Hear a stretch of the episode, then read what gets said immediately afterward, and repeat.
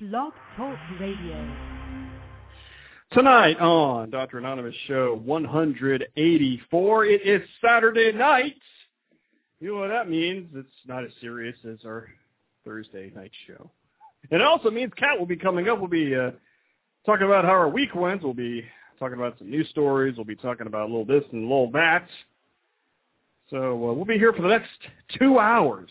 So uh, get ready, kids, because we're going to have a good time tonight. On the Dr. Anonymous show starting, wait for it, right now.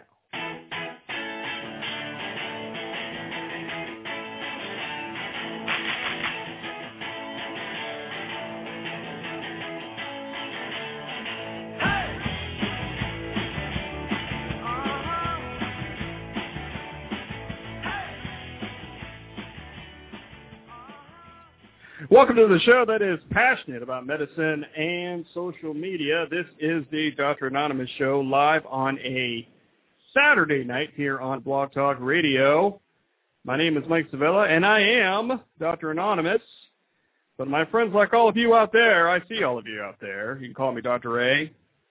To find out more information about me, just type Dr. Anonymous into your favorite search engine. I should be the top, top link over there. You can also go to dranonymous.com. It brings you the most current show schedule, some blog posts, and also some TV interviews with me with local TV news. Very excited about that. You can go to dranonymous.net. Shout out to all 272 people. That's right, 272 people. And thank you for everybody who have joined in the past couple of days. I appreciate that. On the Facebook page, you can get some exclusive behind-the-scenes video of me doing this show. And you can also go to dranonymous.org. That brings you to the iTunes page where you can subscribe to this show. And you can also listen in real time to this show on your mobile device, including your iPhone, BlackBerry, Palm Pre, Droid, including my new iPhone 4, which we may talk about. Got that last week. Very excited about that. Shout out to all you iPhone haters. We love you. Today is Saturday, September 18, 2010. It is 8 p.m. Eastern Time. And, uh, oh, I haven't checked the temperature. Let me check the uh, temperature here at Dr. Anonymous World Headquarters here. It is 68 degrees Fahrenheit. It is mostly cloudy, but tonight it's going to rain and storm. So get ready there, kids. Uh, coming up tonight will be, uh, just in a few minutes, our good friend Kat will be coming back on to uh, just chat about some stuff. I do have some news stories here, and uh, Kat did, as always, awesome show prep, getting some stories uh, for tonight's show, so we'll be uh, talking about that and uh, whatever else you want to talk about tonight. So, um, so I did email the Burl here this evening, and he told me that the uh, the uh, Burl live show should be should be following this show at 10 p.m. Eastern time. So uh, looking forward to their show here this evening. Uh, but before we get going here, I do want to thank Blog Talk Radio for featuring the show again this evening on the front page. Welcome to those of you who are new to the show. I've been a social media hobbyist since 2005, and if you're curious, yes, I am a real doctor here in northeastern Ohio, and if you're listening live, which is the best way to check out the show, you can see me on the webcam. I do have the green hat on this evening for those of you who are familiar with that. So if you're not listening here or listening on the archives, hey, you're missing out. Sorry for your luck.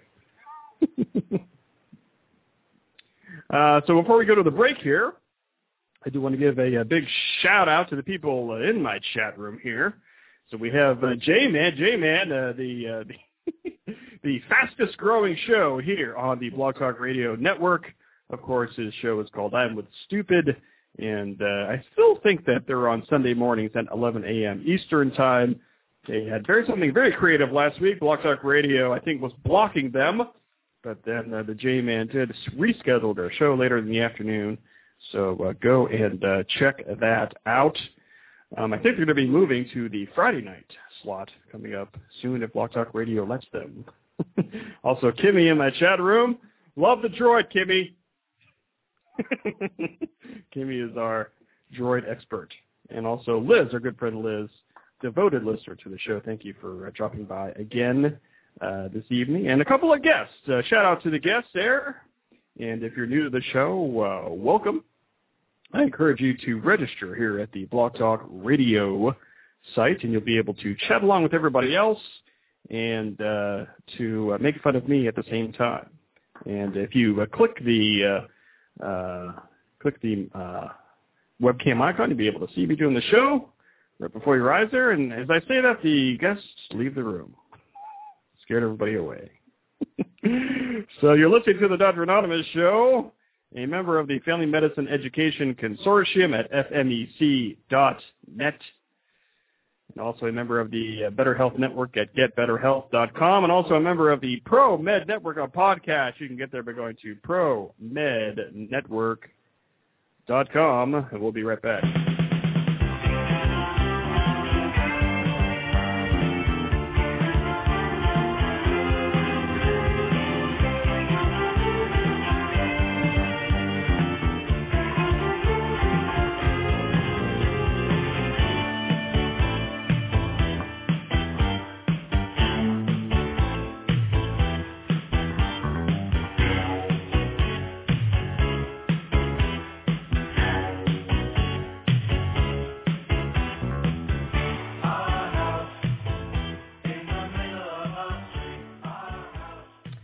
Yes, that's right. Curing that pesky rash just with the sound of my voice. This is the Dr. Anonymous show right here on Blog Talk Radio on the Saturday night. On the uh, line we have with us right now, my good friend, Kat. Kat, how are you doing uh, this evening? Hello. how are you Hello. doing, Dr. Anonymous? I am great. I was just about ready to crack open a Red Bull. Wow. Man. And uh, how does the Red Bull taste this evening there, Kat? Delicioso. I needed some wings for tonight. So as you all know, Red Bull gives you wings. So cheers, everyone. wow, man. I do want to give a big shout out to the survivor Stephanie who has joined us as well. So thank you for joining us here. So so uh, how's how's it going there, uh, Kat? Uh, how, how's your how'd your week go? Uh, was it uh, was it uh, crazy as usual? I presume. Well, yes. Work never work ne- is in the summer. Work never slows down. And like I said, I think it was last week on your show, September. Well, I mean, I've only been working there since July, and this is a new hospital I'm working at. And even though I've only been there three months, September has been the craziest month. So, and I I don't anticipate that it's going to get any slower anytime soon until the winter hits. And winter around here, temperature-wise, is very short. but I mean, still, the summer months, I think it's from May to October it's considered the busy season for us.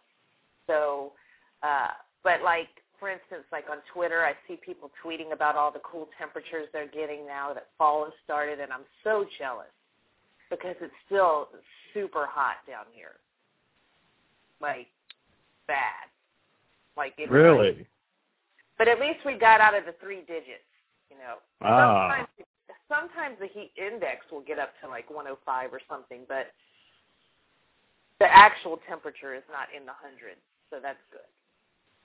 Mm. Wow, you're you're ready for the show. You got the Red Bull, you got the clapping. Um, you're, you're you're, ready for the show tonight, there, Kat. Gee always, always got the clapping going on but I don't always have the Red Bull. I haven't had a Red Bull in a while, and I said, you know what, I'm going to have. I know. What uh, what what's the reason for the Red Bull? Was it was it for the show? I mean, uh, did did you think you were going to be crashing during the show and you needed the Red Bull, or what, what's up with that? Mm, I didn't think I'd be crashing because I'm not particularly sleepy. I just wanted that extra kick. You know, I wanted to be on fire for your show tonight. Ah, uh, you're always on fire for my show. I'm a flaming hot Cheeto. that's right. That's right.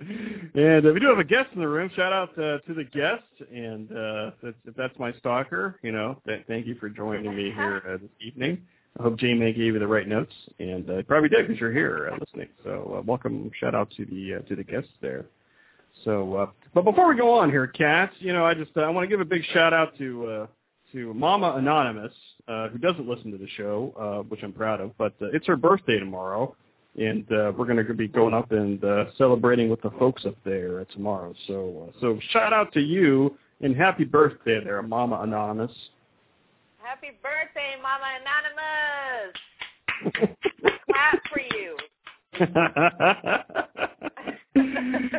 oh yeah, yeah. How's uh, how's your mom doing? How's your how's your how's your mom and how's your cats doing? Because I, I, I get I get some messages about that every once in a while. How's how's all how's cats cats doing where you're at? Cats cats are awesome right now. Um, I have one that needs to go and get shaved really bad. She needs to get wow. I know. she needs to get groomed. See, I have a couple of long-haired cats. Well, actually, I kind of have three, but the third one, it's not like really long hair. It's like medium length, and uh, she, uh, it never tangles or anything, so she doesn't necessarily need to get her hair cut. And then the other one, the second one that has long hair, loves for me to brush her, so she looks awesome all the time. And Ah. this third one, this third one, the one that gets, I just get her shaved because she's too antsy. She doesn't like for me to brush her. Like I can do two or three brushes and she's away. She's far gone because she's just too antsy. She doesn't like it. So it's just easier to shave her. So, so Ken, I have no idea how this how this happened. So, ca- can you can you describe to the listeners the, the proper way to to stroke the cat? wow. Is this the Eddie and Burl live show?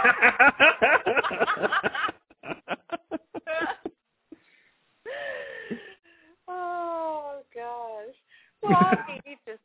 I don't even know how to answer. All right, we're 12 minutes in, and I've stumped the cat, so that's good. Stump me. You stump me. Uh, um, uh, I also want to give a big shout out to everybody who uh, who joined me on uh, this past Thursday show, show number 183. We had a good, very good crowd for that uh, show, and Pat, I know you were there as well, and uh, uh, we had uh, some medical students on who uh, um, do a show podcast uh, while in medical school, um, and uh, they're called uh, Radio Rounds. You can get there by going to radiorounds.org. And uh, they're also broadcasting tomorrow, I believe, Sunday at noon Eastern Time. At uh, you can hear their show live at RadioRounds uh, dot org, and I thought that was a great show. I, you know, I just thinking back, Kat. I mean, I, me back in medical school, I wasn't even thinking about doing anything else other than uh, studying and sleeping and going to class. Um, I don't know if you have any good or bad memories of, of nursing school when you were going through there. Well, I mean, I kind of did the same thing. I mean, I spent a lot of my time studying. So, it, yeah, it is hard to believe that they can find time to do that. It's because medical school is way more, much more studying than nursing school. I mean, I can't even imagine having time for anything else. And I would think that even if you spent your, if you're in medical school, even if you spent your entire waking hours studying, it wouldn't be enough. Just from stories I've heard. But uh, I was pretty good. I was, I was really good at the studying thing, you know, the first semester and everything. And uh, but then there was this time, and this was right before I got diagnosed with the Hodgkin's. Right, I'd be Right. studying, and all of a sudden, out of nowhere, I'd get so sleepy that I'd have to lay down. Right, and then I'd lay down and just fall asleep for like two hours, and then wake up, and and it would just come out of nowhere. And then I got the diagnosis, and I had to take time off nursing school anyway. But when I got back to nursing school, um, I still studied a lot, but I think that experience kind of made me chill out about things and was like, ah, you know, I had like this awesome GPA before the cancer, and then after, it was still good, but it went down a few notches, point Right. something notches, you know, not not entire point, but uh, yeah, I, I, I uh, most of my time was spent studying, so I don't know how they they find time for that. And of course, when I went to nursing school, they they didn't have all this. You know, I mean, I we we barely had the internet. I remember my friend Kathy, the one who had called into your show. She had a computer, and they had the internet, and she and she was the one who kind of introduced me to it. But it was still so primitive back then. And I remember she thought it was so cool that that there was like movie trailers that she could download. Right? She downloaded a movie trailer, and it, she we were so excited. And it took like 45 minutes or longer. I don't remember. And it was like you know this short little movie trailer. But we're like wow. It's like it took a long time to download it you know? And it's just so funny how far we've come in regards to oh yeah. So maybe you know maybe that's what helps students find time to do these things. I don't know because the internet's so fast and you can. I mean, I don't know. I'm just making up something out of my head, but. Oh, and I love when you do that because uh, I I don't know how they these these guys and gals do it uh, do that either. It's uh, it's incredible. And it's, it's it's and it's really good. Um, um, uh, yeah, I remember when I started doing it. It's like I have no idea what I'm doing, and then you know you have these uh, these uh, med students um, just like doing a great job. So, uh, so if you haven't uh, checked out show number 183 or RadioRounds.org, I encourage you to do that. And thanks for everybody who uh, were able to check out the show. Um, so why don't we do this? We'll, we'll take a break, and then uh, our next segment we'll talk about some health stories. And uh, uh, the first story we'll be talking about after the break uh, will be the shootings um, at uh, Johns Hopkins, which were in the news uh, this week. And I know, Kat, you have something to say about that, but hold on to that. Uh, we will talk about that and a lot more stories here tonight on this two-hour edition of the uh, Dr. Anonymous show. So uh, don't go anywhere. We'll be right back.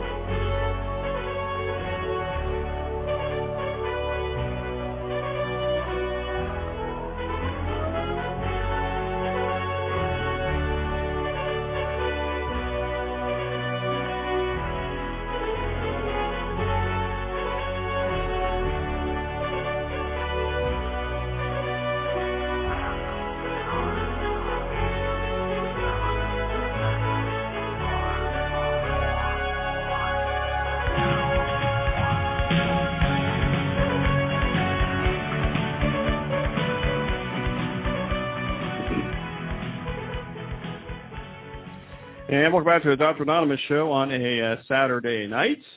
And uh, in this uh, in this segment here, we'll talk about some uh, health-related stories. And uh, I'm gonna have Kat on the line uh, with us. Uh, Kat, welcome back to the show.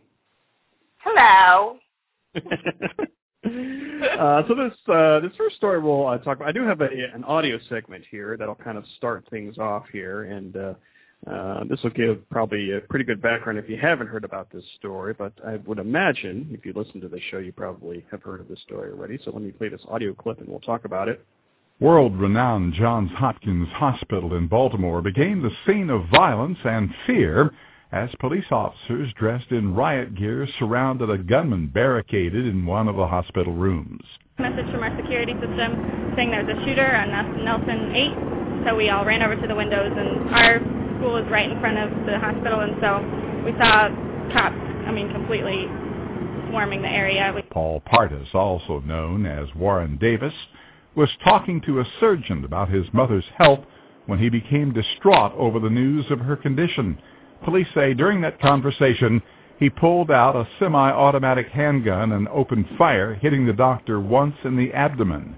The doctor collapsed just outside the doorway of the room and uh, Mr. Davis was last seen running into the room, brandishing the handgun in the direction of his mother, who was confined to the bed. A group of nurses was gathered in a nearby conference room for an orientation class. We saw doctors pushing um, a doctor on a stretcher. We thought it might have been a drill. The doctors were very calm. They had gone back and forth in front of the room. Moser and her colleagues learned it was a real emergency when a security official stopped by to check on them. Word of the shooting quickly spread beyond that eighth floor room to the rest of the medical center. Well, we tried to leave to go to lunch. We were visiting my nephew on the fifth floor, and uh, they told us to go back to our room. It was locked down. After about two hours, police made their way into the room and found the 50-year-old shooter on the floor, his mother in the bed. Both were dead. We are treating this case as a murder-suicide, and obviously um, the shooting of the doctor preceding uh, this discovery. Authorities say they don't know what Jean Davis was being treated for. According to the hospital's website, the eighth floor where she was staying usually houses patients with spine, orthopedic, and musculoskeletal conditions. Ross Simpson, The Associated Press. Uh, so, Kat, so I, for me, um, you know, I've never been in a hospital for in a lockdown situation, except for like a weather situation where there was like a tornado warning or something like that, and you know, and no one was allowed to leave or anything like that. But uh, um, I, I, have you ever been kind of in a lockdown situation in a hospital? And what are your thoughts on this story here? Um, actually, I have been in a lockdown situation in the hospital, and it was like I, I don't know. I guess I could. If I don't say where it's at, I can say it, right? If I don't Um, say the hospital. Well, yeah, yeah, I would think so. Yeah, I mean, they don't listen to this show, so come on. Yeah. it was it was a bomb scare, and uh, they actually did find something, but it was I think like a handmade kind of thing. Uh, it wasn't like a huge, like massive bomb or anything like that. But So I how did uh, weird. how did you learn about it? Was there announcements? Was it just like phone calls? I'm just kind of curious about how a hospital would communicate that they're on a lockdown without you know um, having a whole panic situation you know happen. Well, you know, I, from what I can remember, because it was a while back, uh, I believe they called it Code Black, if I'm correct. Uh, but it was more like my charge nurse told me about it. I think it was more, you know, everybody communicated via phone. They didn't really announce it over the the overhead, right? And I was so scared because I was like, you know, it was almost the end of the shift. I was almost ready to go home, you know and I'm like, I could die tonight. I was just like freaking out, not you know, because every second you're like, is the place going to blow up? You know, you you wonder if every breath is your last. I know that sounds kind of dramatic, but you just don't know. Like I didn't know how big the bomb was or what exactly was happening.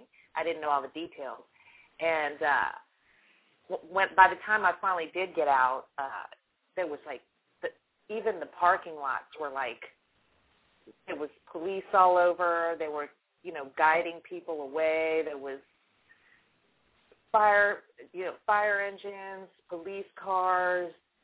Nobody could come in or nobody could go out. It was so freaking scary.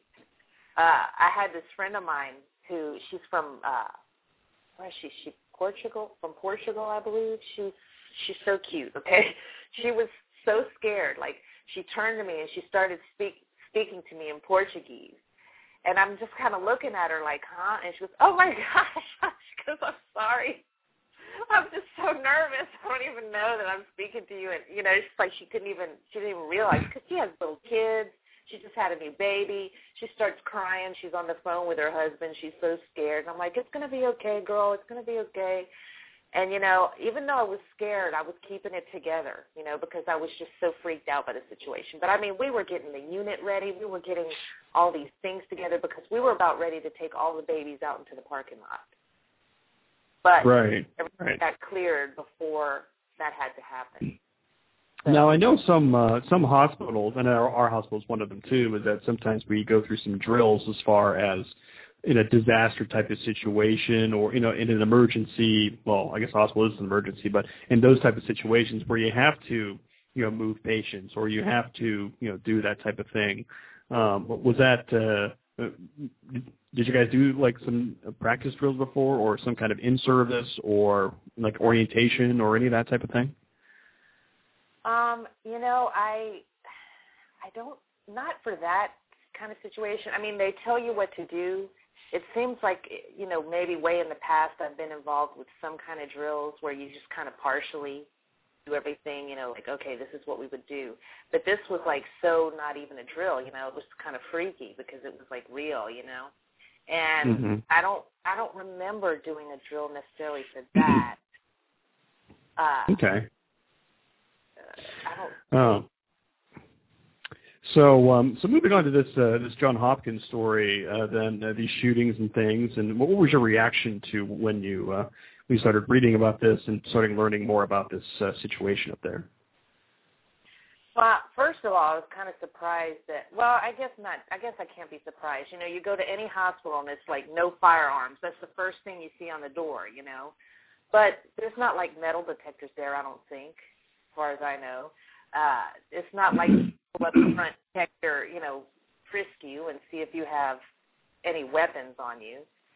But um, so I guess obviously he had it concealed. But I wonder if because of this if we're going to start going to like you know in high schools they have metal metal detectors to you know check for any kind of weapons. I mean, I wonder if hospitals are going to have to become the same way because of this kind of thing. You know, uh, and and this guy, I believe he he was so mad because the doctors he didn't like what they had to tell him about his mom that the pro, whether it's the prognosis or whatever. So he shoots her. Right. Like that makes things better. Oh, you're so pissed off she's going to die, you're going to do it ahead of time. Right. You right. But I've also been in a situation in another hospital where uh, this mom had a baby, and the ba- the the baby ended up being okay.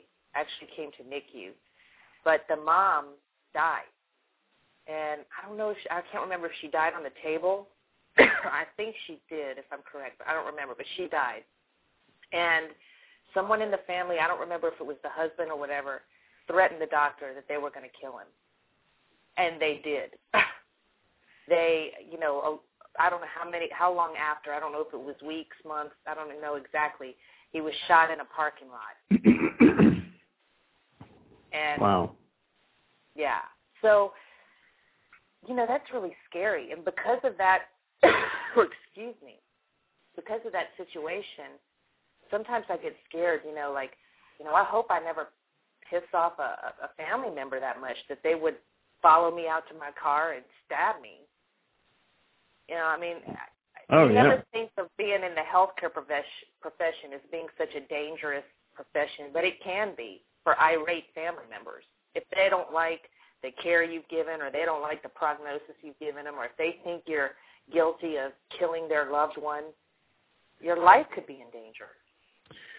Uh, yeah, I know there's been a there was a lot of chatter this week um, on the people I were following on Twitter and on uh, on blogs and things, um, saying, hey, you know, what is the, what is the next step? Just like you said, uh, you know, our metal detector is going to be the the next thing in hospitals.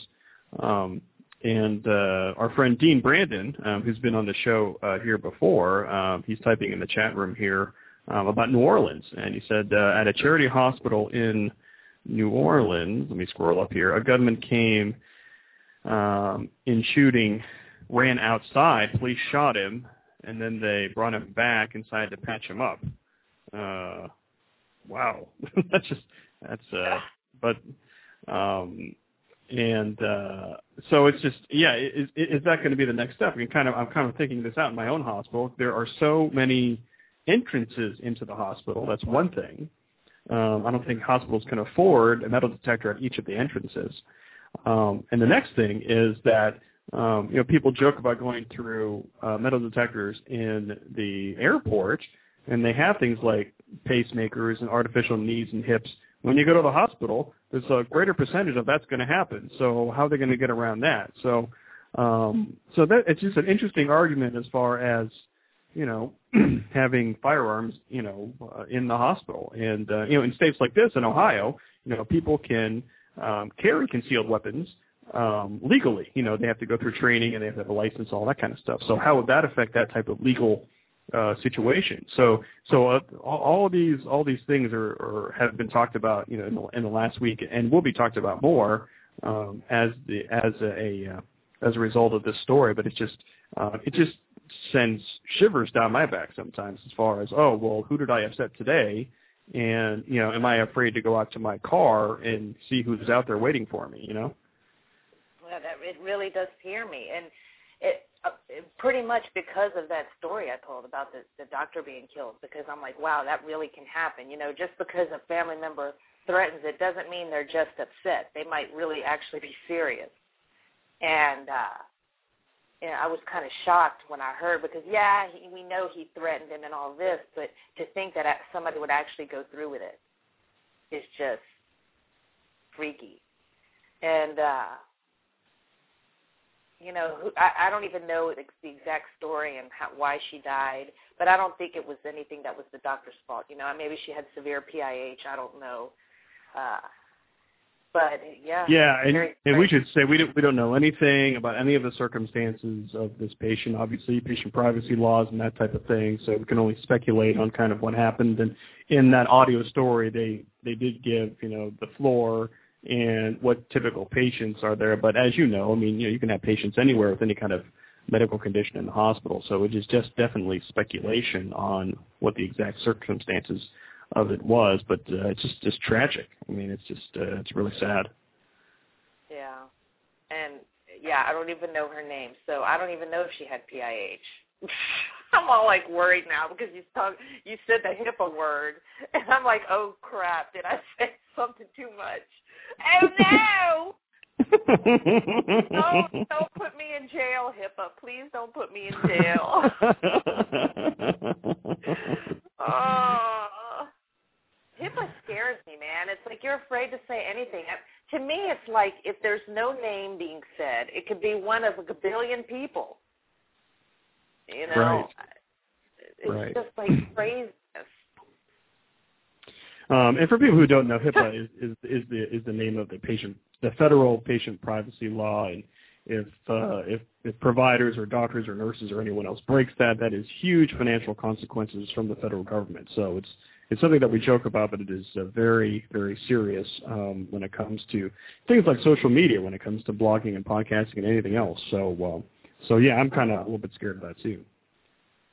But I didn't say too much. You don't think government? I don't have any money, so leave me alone. I didn't say too much. Did I? I didn't say too much. No, not at all. Not at all. Okay.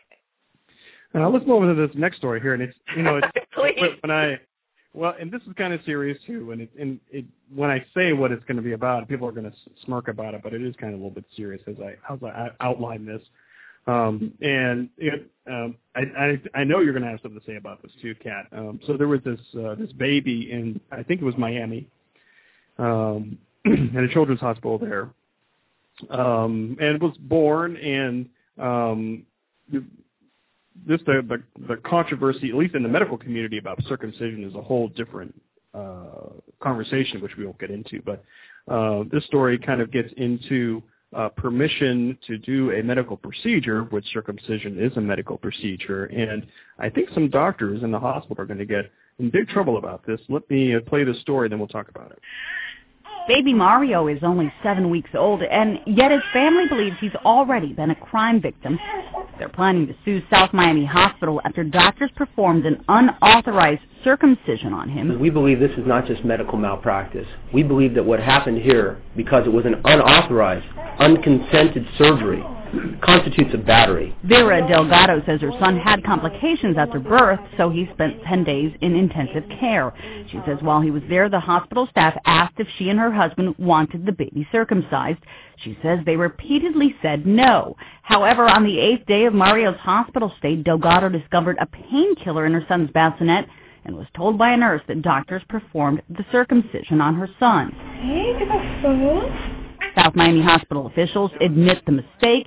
They say the consent form was misread. Myra Lopez, The Associated Press.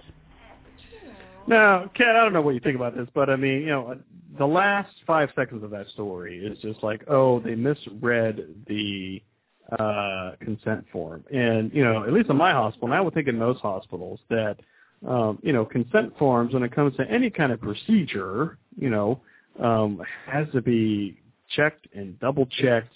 And, you know, if it's not, everything's not properly done, then everybody stops. But, um, you know, a, a story like this is just, um, uh, I don't know. I, I'm I'm kind of shocked about it, and I'm I'm, really curious to see how it how it all plays out. But but doing a procedure without permission, uh, no matter what the procedure is, uh, that is a, a big deal to me.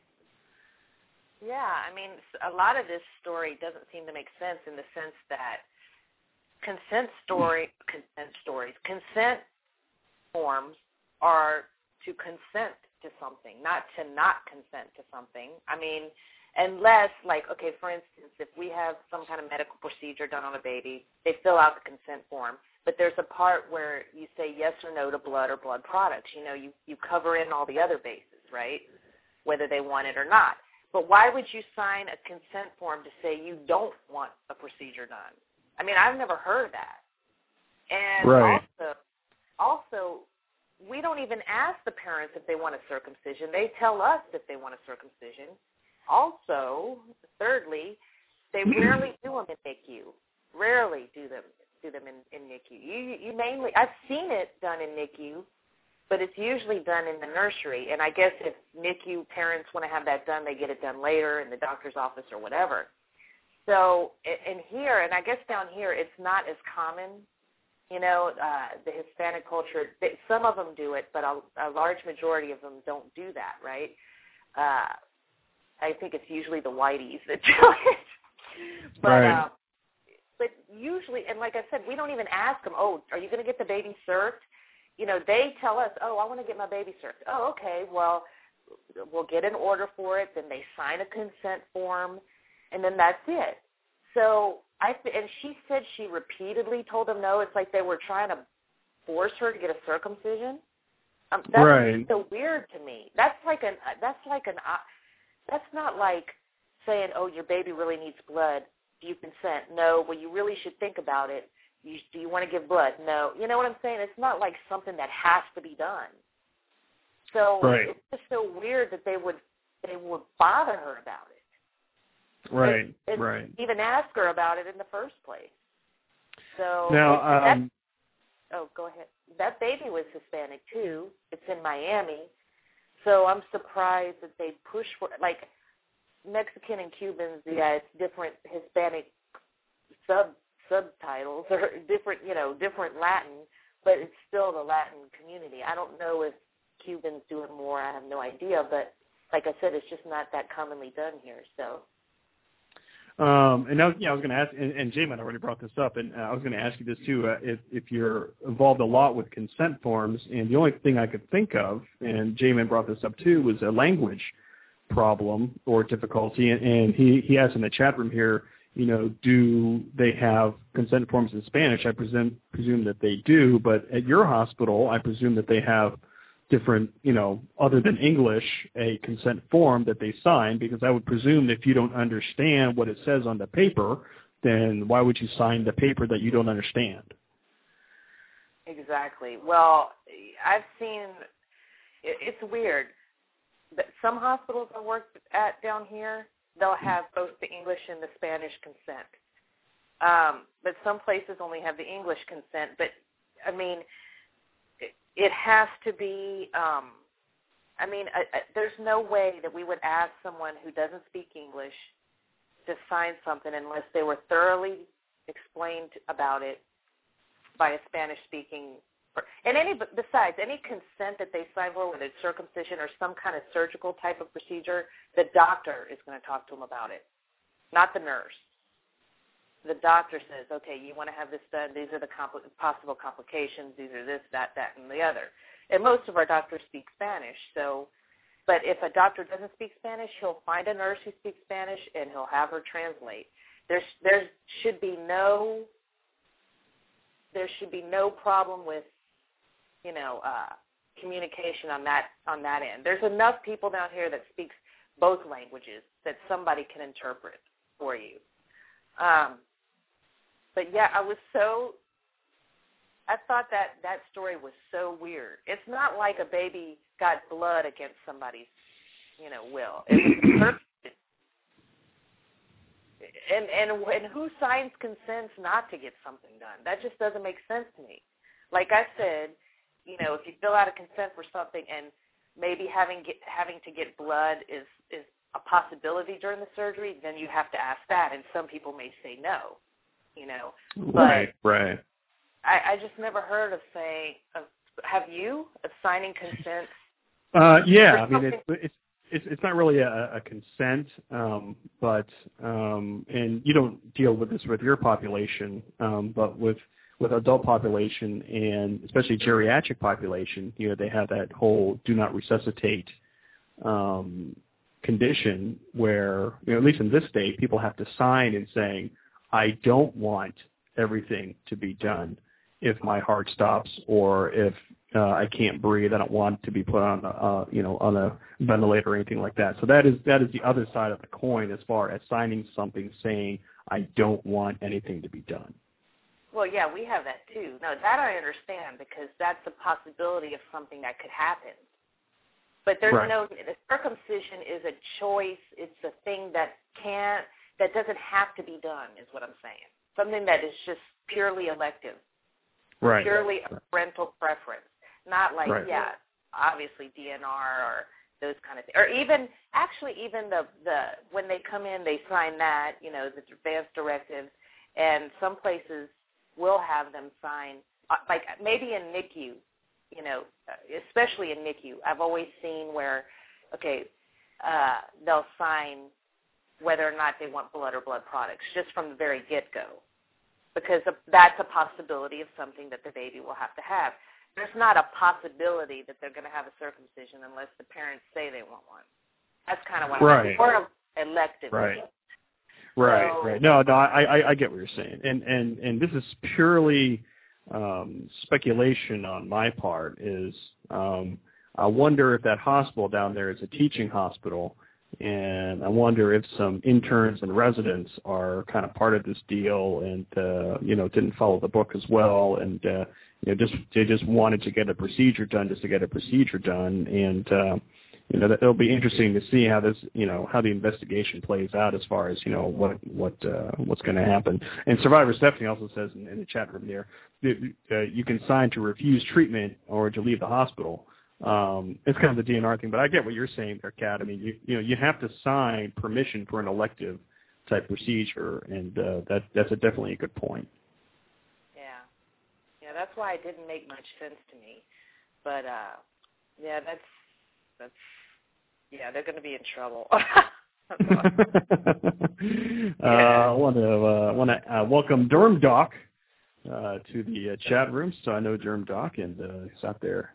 Out there on the uh, on the west coast there. So uh, thank you for joining us here. And well, we have a couple other news, uh, kind of medical related news stories here before we uh, before we move on with this uh, segment here. And uh, um, I have a lot of my patients here uh, who ask me about this, uh, you know, these electronic cigarettes, and, uh, um, and I have a lot of my patients. You know, they're they're, they're trying to quit. They're trying. They're doing their their darndest to quit, and you know they they hear all the uh, stories and and uh, news stories about uh, the pills and medications and side effects. They're looking for a lot of uh, different. Uh, uh, uh, possible solutions to try to get off smoking and, and they've been they they bring me these articles about uh, these electronic cigarettes, and I have the story here um, that uh, we'll talk about afterward. That's uh, it's interesting that's come up here. News 8 first told you about concerns about so-called e-cigarettes almost two years ago. Now the FDA is getting involved, sending warning letters to five e-cigarette makers. The e-cigarettes are marketed as a healthier alternative to smoking, but testing has found cancer-causing chemicals in some of the cigarettes. That's Dallas ABC affiliate WFAA reporting the latest target of the Food and Drug Administration, electronic cigarettes. The FDA says e-cig makers are illegally marketing their products as smoking deterrents without approval. We're analyzing coverage from WFAA, The Wall Street Journal, Health News, and AOL Health. The battery-powered devices use liquid nicotine to create vapors instead of tobacco smoke. The Wall Street Journal spoke with a nicotine addiction specialist. There are a lot of reasons to believe logically that e-cigarettes offer a safer profile, but I want data that demonstrates safety.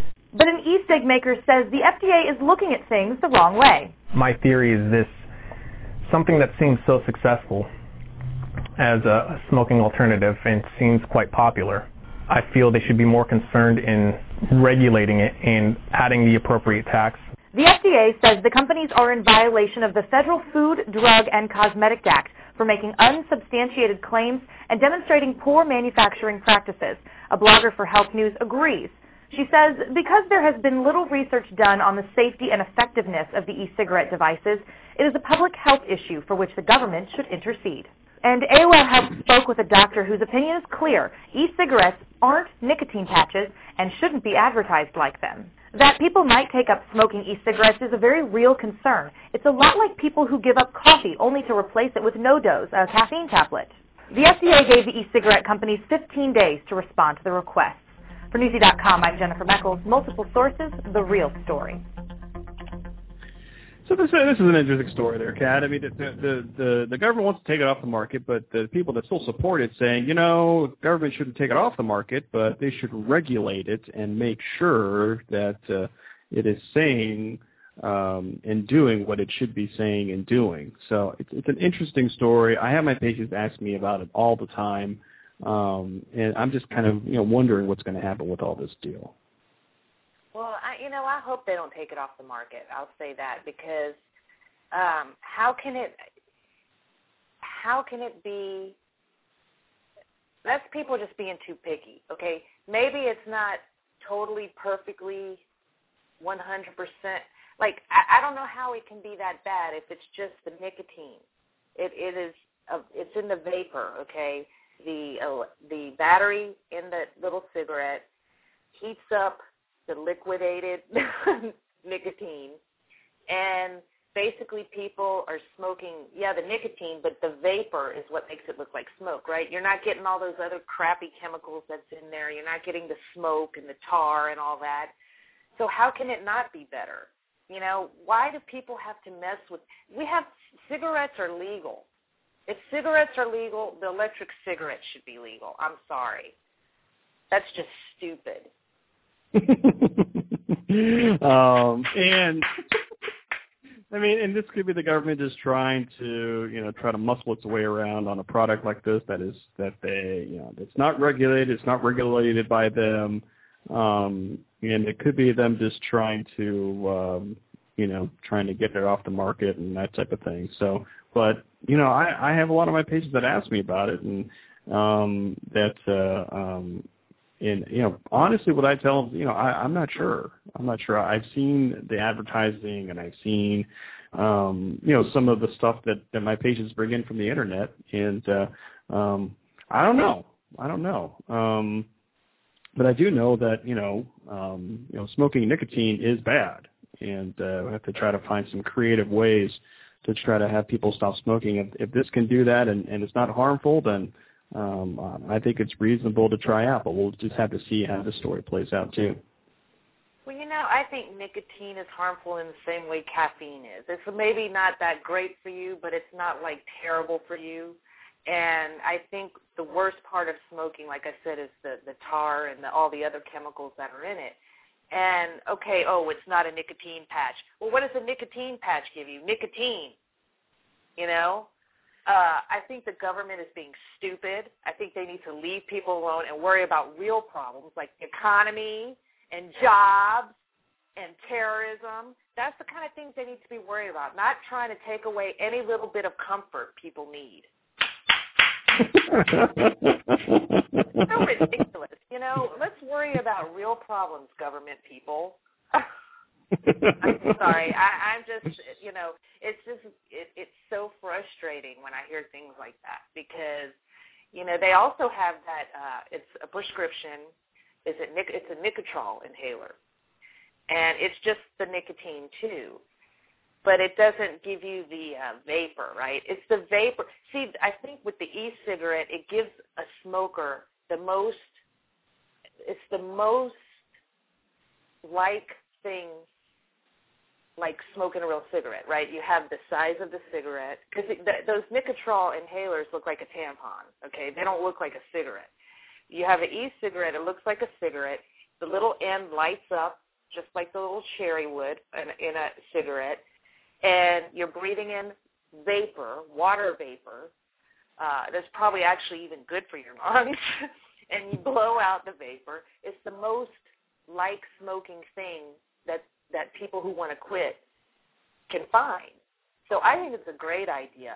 Um, You know, I, I think if, if I were a doctor, I would say, well, you know, they're still out on that, you know, as far as whether or not they think it's safe. But here's what I think. I think it's better than actual regular cigarettes. That's pro- that's probably what I would tell my patients. But you're you're you're being good since you don't know the whole since we don't know the whole story. It's probably best to kind of tell them. I just don't know. but I still I I think it has to be better. I just can't imagine it being just as bad because of like what I said. Yeah. That's my yeah. soapbox, and I'm sticking to it. um, and uh, Dean Brandon is our in our chat room. He has a comment here. He's a dentist, and he says, "Smokeless tobacco not good, but better than smoking?" Question mark. Lots of controversy in the dental community a while back.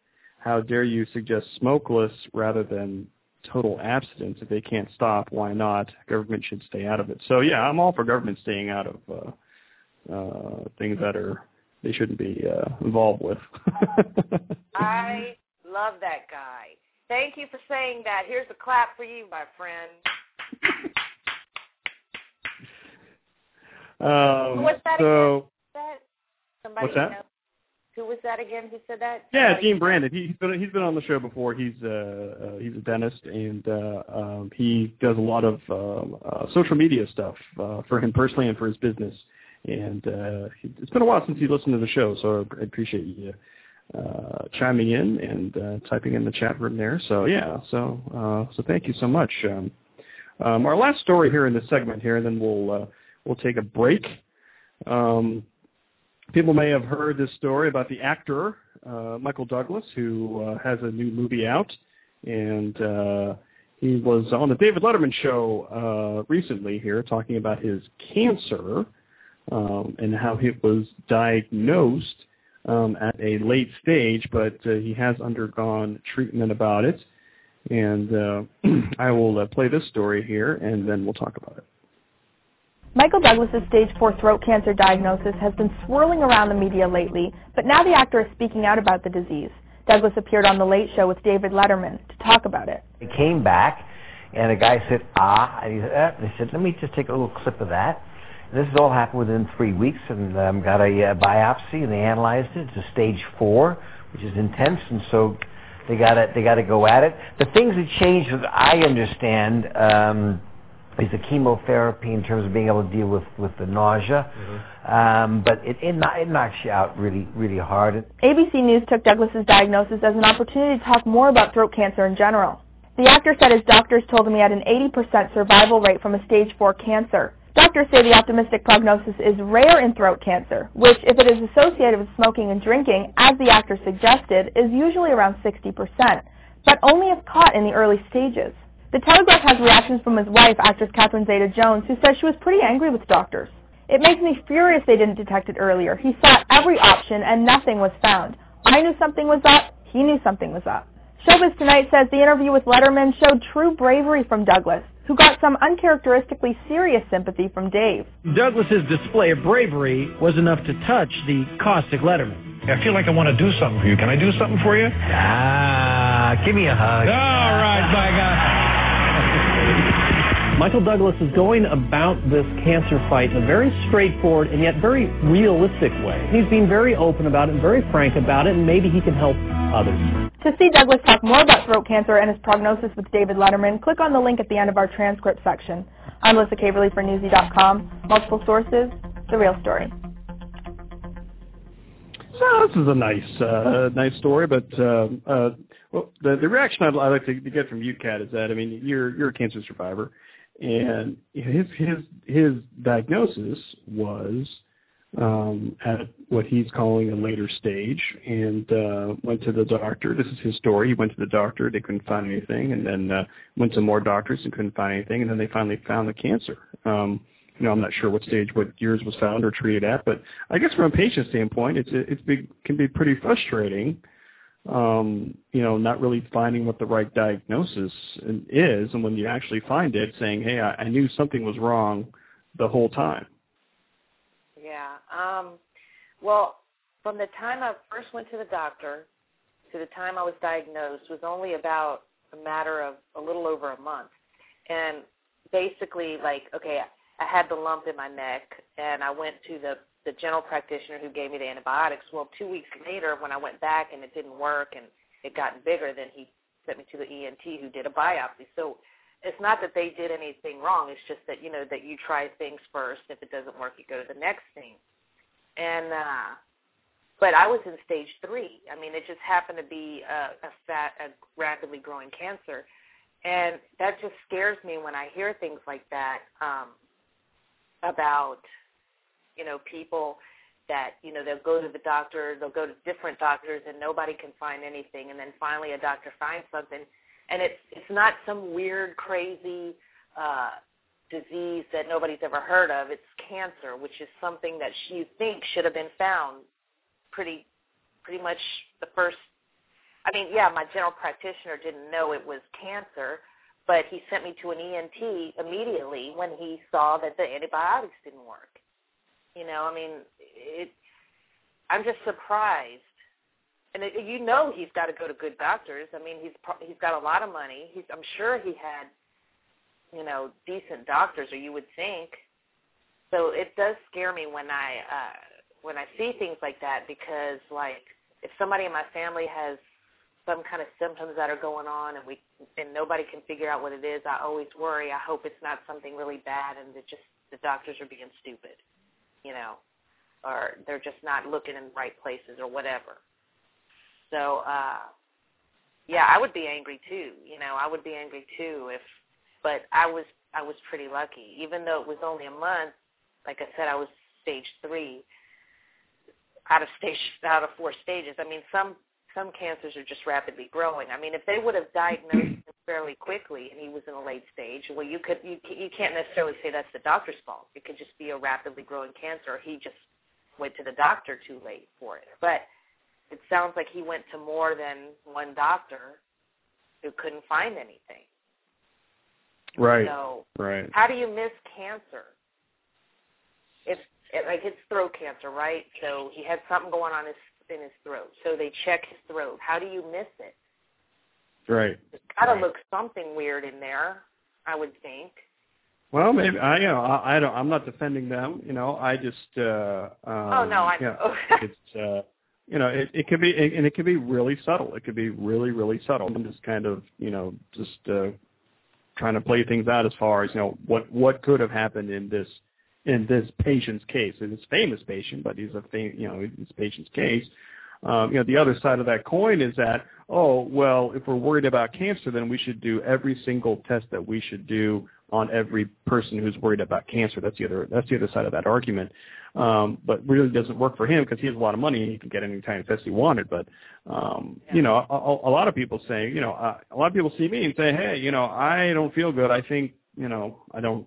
Some some say I, I think I have cancer. I should, you know, I should do everything to to test for that. And it's it's difficult from my standpoint to try to uh, try to talk to people about that and to um, saying, you know, you know, may, you know, maybe it's not cancer, maybe it's something else, or maybe it's not even a medical diagnosis. You know, maybe you just, you know, whatever.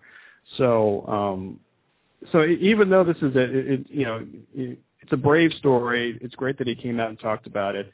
Um, but yeah, the, the, the, the delayed diagnosis part is, is frustrating, uh, not only from a patient standpoint, but from my standpoint, because people are going to be looking, pointing that and saying, oh, well, you know, you know, Michael Douglas kept getting testing and testing until he found it. Why don't you do that with me? And, uh, you know, that could be frustrating from my standpoint sometimes. Yeah, that's true. I, yeah, I mean that's definitely true. You because you you're not going to necessarily do every single test when you know somebody comes in with a complaint. And see, my my case also was different. Like if he didn't have any like lesions or tumors or anything that were evident, then you can see more how that would happen. Like for me, yeah, I had the lump on my neck, and you know when the antibiotics didn't take care of it. In fact, he said it had gotten bigger in the two weeks because it seems bigger. Obviously, send me to an ENT who's going to biopsy it. I guess mine in in that sense because we don't know we don't know exactly uh, the symptoms and all this or how it looked in there. You know, I'm sure if if the doctors say, "Oh, this looks really suspicious. Let me send you to or an ENT." Uh, unless he uh, went immediately to an ENT. I don't know, but uh, yeah, I see what you're saying, and that that would be. I think I could see how that would be frustrating. You know, when you have an obvious uh, lump somewhere that's not perfectly round, you know, it's not cyst-like and it's it's odd shaped. I would think most doctors would say we got to biopsy it, and since that's what I had, maybe that's why it was so easy to detect. Um, and you know, some of these procedures, you know, they're they're not totally benign. I mean, going in and cutting part out of a vocal cord of an actor, um, yeah, you know, that's that's that's kind of stressful. I mean, if if you hit the Yeah. wrong thing, you know, then that could be really really bad. So you know, I'm sure that they you know may have talked about that and said, hey, you know, that this is one of the side effects or possibilities of going in there and and uh, cutting out a part of your vocal cord that uh, you know that you have your whole living on. Uh, so that is you know that is not an easy conversation either. I wouldn't think. Yeah, true. Now I would be afraid to work with a celebrity. um, and if, if people haven't uh, checked out that, that interview on Letterman, uh, it, it's all over YouTube. It's it's a very compelling interview. Um, it, it, it, it's it, it, he talks about his movie, but he talks about him going through the process of being diagnosed and going through treatment and where he's at now. And uh, um, if you haven't seen it, um, I would do a search on YouTube. Check it out. It is uh, it, it is a good interview to watch. Um, so we're at the top of the hour. Now what I'm going to do is uh, we'll take a little bit of a break, and then we'll lighten things up here in a little bit. Uh, we'll uh, uh, after this we'll we'll uh, have a, a little bit of our sports segment coming up, and um, part of that segment we'll talk about this story. I know, Kat, you're really raring to talk about this story about this. Uh, uh, this Mexican sports reporter who was in the New York Jets locking locker room uh, last week. So I know you're raring to talk about that. But uh, we'll take a break, talk about some other sports stories, and getting ready for hour number two here of the Dr. Anonymous show. Don't go anywhere.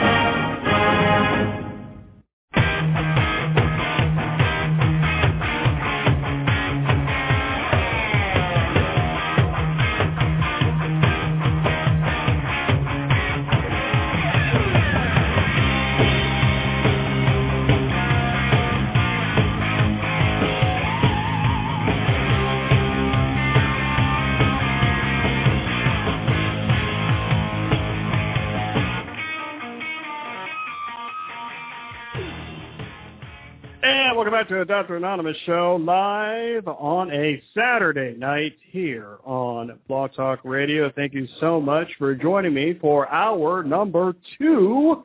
Big shout out to the people in my chat room here. We have Dean Brandon, we have Derm Duck, we have Dr. Synonymous who is in here after his uh, usual fight with the Blog Talk Radio chat room. So welcome to you, sir. Have a couple of guests, J-Man, Kimmy, Liz, and uh, Mama Dura. Thank you for joining us here this evening. And, of course, on the line with us on Saturday night, we have uh, Kat. Kat, how you doing? You, you hanging in for the uh, for the second half of the show here? I'm doing great. The Red Bull has kept me wide awake. well, I like I said, I wasn't that tired before, so I'm good. I'm Um, growing weeks as we speak. and uh, as far as I know, at the top of the hour, the next hour, will still be the Andy and Burl live show here on Blog Talk Radio. So, Kat, you think they're going to have a show tonight, or do you think they're going to cancel? What do you think? I don't know the way they've been uh going lately. I, I really don't know. if you would have asked me this six months ago, I would have said Andy and Burl not have a show. What has uh, hell frozen over? they oh, uh, man. cancel a lot, so. so as I'm uh, as I'm looking at the uh, the sports scores here, you know, I, I I really want to thank you, Kat, for being on the show tonight because uh, you know because your LSU Tigers are on the uh, they're they're playing right now, and it's uh, 19 to seven. They're in the third quarter as far as I have the updates here. So uh, you know, I, I imagine you have the uh, the game on in the background somewhere that you're watching. Well, they don't have it on TV, and I'm so upset. You know, I was looking on, on TV, right? And ESPN, they're playing. uh Which game are they playing? I think it's Texas Tech and and something else. And they're also playing it on one of the major stations. I don't know if it's ABC or NBC or one of those stations. And I'm like, that's so not fair. and it's because I'm in Texas. You know, if I was in Baton Rouge, I'm sure I'd be watching the LSU game. But no, very sad. Uh, well, our good friend Dean here is a big Alabama fan, so uh, Alabama won uh, 62 to 13, and he says in the chat room, since the Alabama game is over, why not listen to Blog Talk Radio? That's right, why not? And uh, J-Man says Arkansas 31, uh, Georgia 24. So that's your sports update. And of course, uh, let's see, in the middle of that uh, musical segment was the, of course, the Ohio State fight song, and uh, Ohio State uh, won today. Um, it was like 40 to nothing or something like that. I had my score up here, and it's gone now. oh, there it is, 43 to seven over Ohio University. So, uh, so yeah. So LSU's number 15. What, what do you what do you think of them being number 15? Is that uh, Well, I for would them? like them, I'd like them to be higher. I mean, of course, but uh, at least they're in a list of top something. no, I mean, it's it's a whole change from the year of 2007 when they were like totally number one in the freaking world. But uh, 2007 was the dream team of all the years of LSU's existence, I think. And I mean, I'm, I'm sure they're still good. I haven't seen them enough this this season to to know they've only had one game on TV. So, uh, but hopefully, you know, I love the coach. I think he's awesome. So hopefully, we'll we'll get up higher on the list. Mhm. Uh, and of course, uh, I'll give a brief NFL fantasy football update.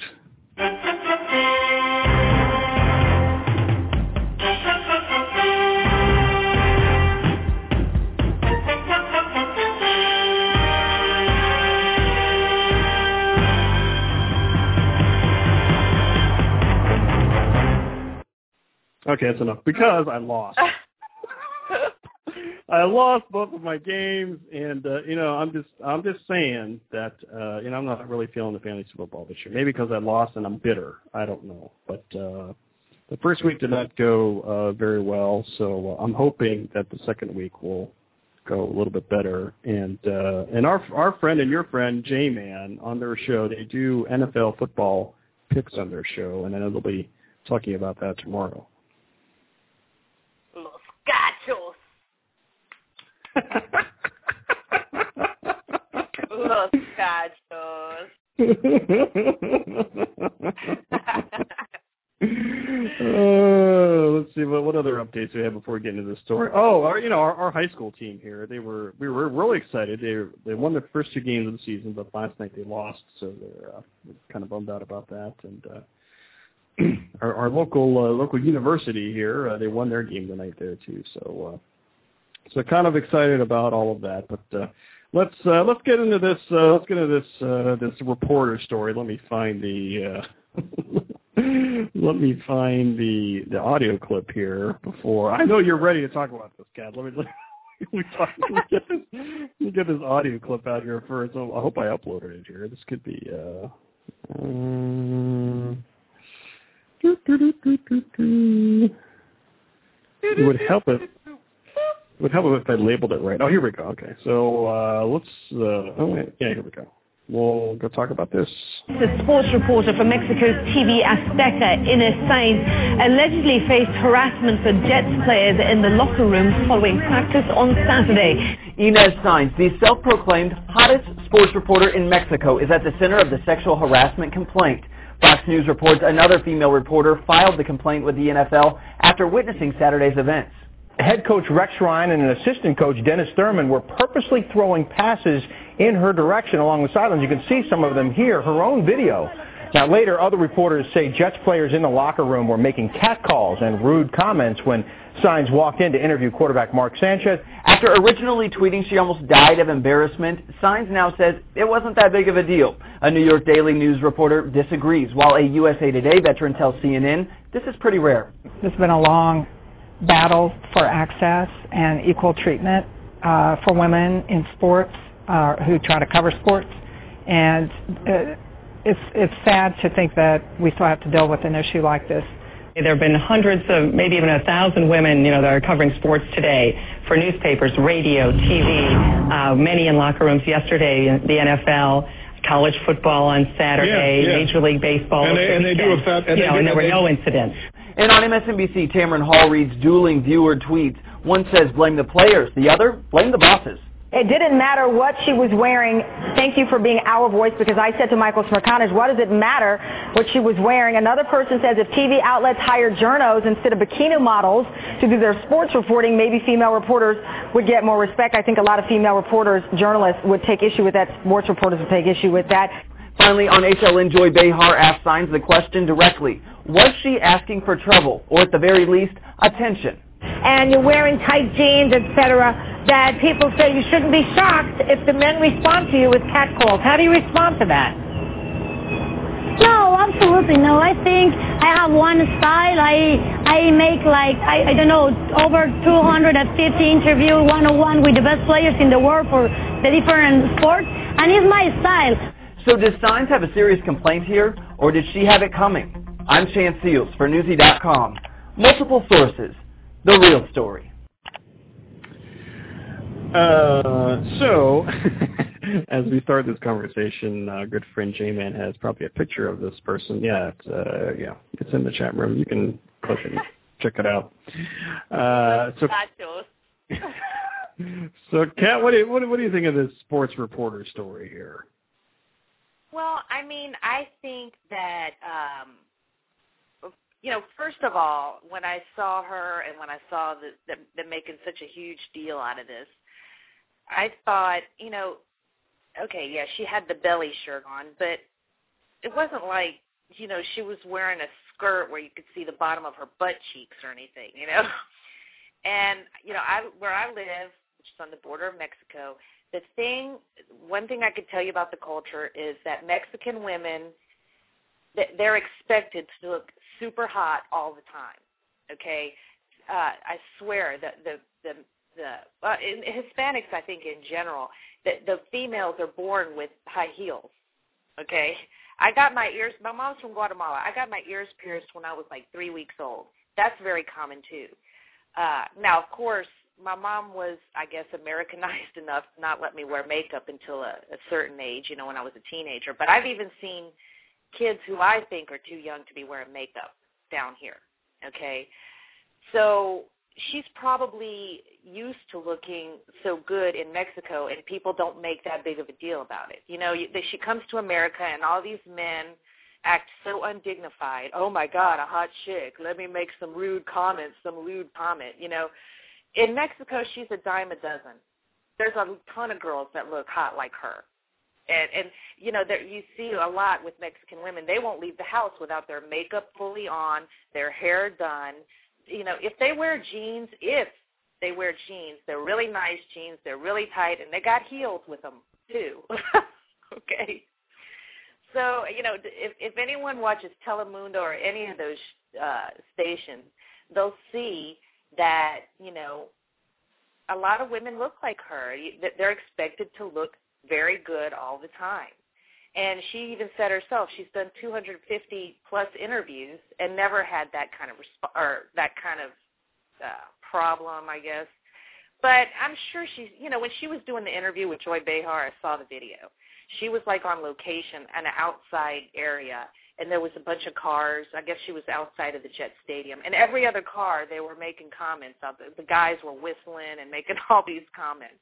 So I'm sure she's used to it. And I don't know if she made that particular. uh I don't think she was the one that originally complained. I think it was they said the reporter that that complained and and said all this, but and she kind of said, "Oh, it's not a big deal," and and she tweeted she was embarrassed, but it doesn't mean she's saying, "Oh, this is terrible. I'm getting, you know, uh my rights are being violated or anything like that or I'm being harassed or anything like that. She said she was embarrassed because there was a naked guy in there. Now, male reporters, journalists are allowed in the WNBA locker rooms, okay? I think and I another video I saw where Joy Behar had like a panel of people talking about it. One of the ladies, she had a lady on there who was also a sports reporter, I believe, and she says the the problem is because because Joy says, well, you know, people make the the the comment, well, why not just wait till they're all finished getting dressed and done and everything. And she was saying, well, we have deadlines. Sometimes we have to go in the locker room, get those interviews because we have deadlines. We can't sit there and wait for them to get ready and shower and put on their clothes and all that, right? But you know, if you want to prevent any of these kind of things from happening, you pretty much have to keep journalists out of the the locker rooms. Uh, so, uh, but I found an article today uh, about something Jenn Sterger, who used to be, who used to work for the Jets, I guess in the basically the same capacity as she did, who was basically uh, judging her and saying that what did she say? Let me see here. I got it right here. Uh, da, da, da. She okay. She says about her.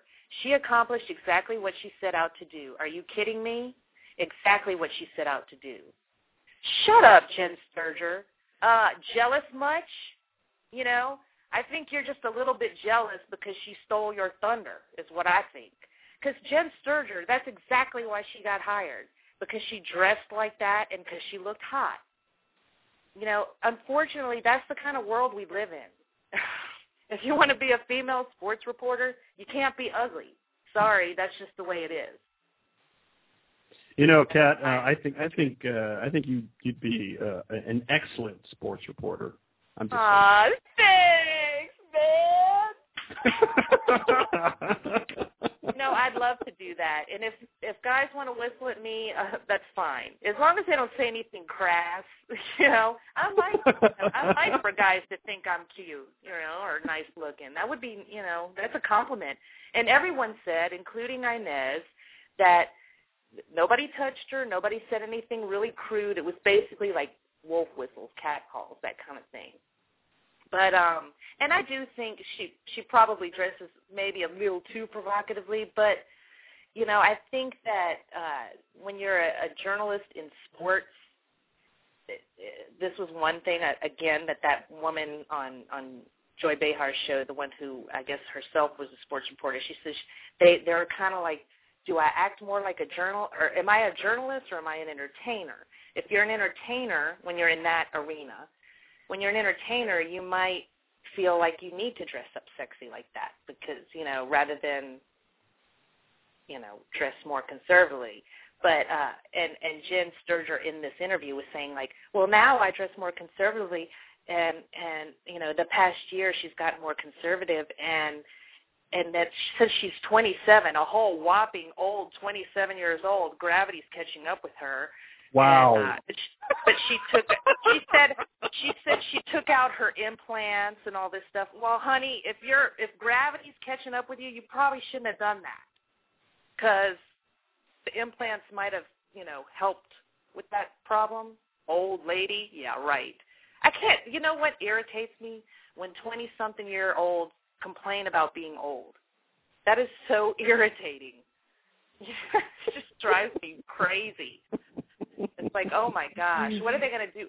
Like I, now, when I turned 30, I'll admit, I was like, uh, you know, because you're finally out of your 20s. And God help me, I'm about to hit the 40s, and I don't know what I'm going to feel like. And I'm sure 60-year-olds would be annoyed with me saying, oh my gosh, I'm 40. But in your 20s, you're still young. you're still young, Jenn Sterger. Now, Wow. shut your And mouth. uh, J-Man put a picture of Jenn Sterger in the chat room so uh, people can uh, know what they're uh, looking at there. And yes, uh, I agree with you, uh, Kat. It's like, uh, but uh, no, Jenn Sterger. I think that that was so catty for her to to diss Inés like that when she got the where she was for the same reasons and dressed just as provocatively and as if you see her online pictures in her underwear you know, oh, okay, well, that's more conservative, I guess. You know, she has no right to judge anybody. If she's become more conservative now, great. But don't don't judge somebody somebody else when you did the same thing. That's how I look at it. And I happen to love Inés's uh, accent. I just have to say that. Oh, yeah, I agree with you there. Yeah. Yeah, exactly. But I do have a problem. I do have a problem kind of with her saying she's the hottest reporter in Mexico. Maybe I have no problem with that. Well, I, but I mean, she might be the hottest reporter, but she definitely ain't the hottest woman in Mexico. Like I said, she's a dime a dozen. But I think that the Mexican men probably don't act the same way as the American men. They're just they may see her as beautiful, they may look at her, but they act more. They they are calm about it because, like I said, there's another one right next to her that looks just as good. So they got eye candy all over the place. All right. Uh, so that uh, that ends our sports segment here uh, tonight. Uh, what we'll do is uh, we'll take another break here. The show's going fast tonight. Don't you think, Derek? We're, we're flying through this. It is. I can't believe we only have about a half hour left. So Uh, in our next block of stories, uh, we'll be uh, talking about your good friend Lindsay Lohan. uh, we'll also Ah. be talking about uh, somebody who put acid on their face on purpose. What is up with that? We'll talk about it. Um, and leading off the seg- next segment will be a a district attorney who is uh, sending text messages to somebody. it's sad, but I mean, just, I hope this guy just really gets thrown out. So we'll talk about that right after these uh, couple of music segments. We'll be uh, right back here on the Dr. Anonymous show. Don't go anywhere.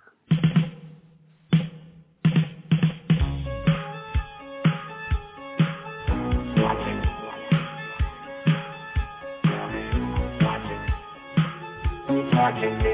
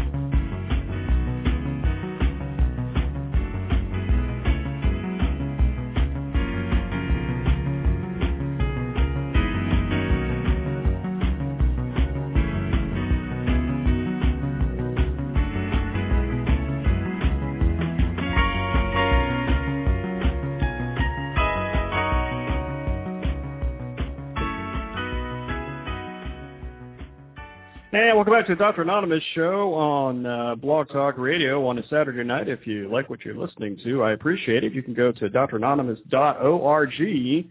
That brings you to the iTunes page where you can download this show. Also, uh, become a friend on Facebook. You can go to dranonymous.net. And, of course, the uh, blog website, dranonymous.com. And uh, Kat, I have a uh, update here. LSU 26, Mississippi State 7, 12 minutes and 5 seconds left in the game. So what do you think about that, Kat?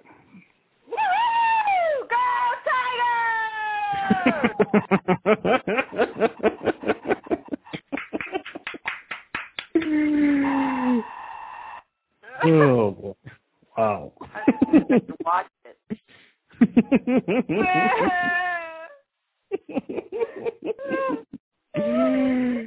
Oh man. uh, so let's uh, let's start this segment here. Let, us start with your good friend here, Lindsay Lohan, and uh, I, know, I know you want to talk about the story. Let me play this here, and then uh, we'll talk about it. Guess what? She's in trouble again.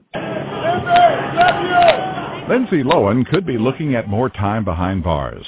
The troubled actress has failed a court-ordered drug and alcohol screening within the last month. Nervous. a person familiar with the case confirmed the result Friday. It's unclear, though, what substance triggered the positive test. Lohan's already served two weeks in jail and another 23 days of inpatient rehab for a previous probation violation.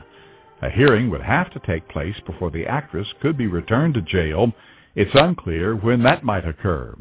A judge had threatened the 24-year-old actress with 30 days behind bars for each probation violation. Ross Simpson, The Associated Press. So, Kat, hey, she failed a drug test. Oh, are you surprised by that?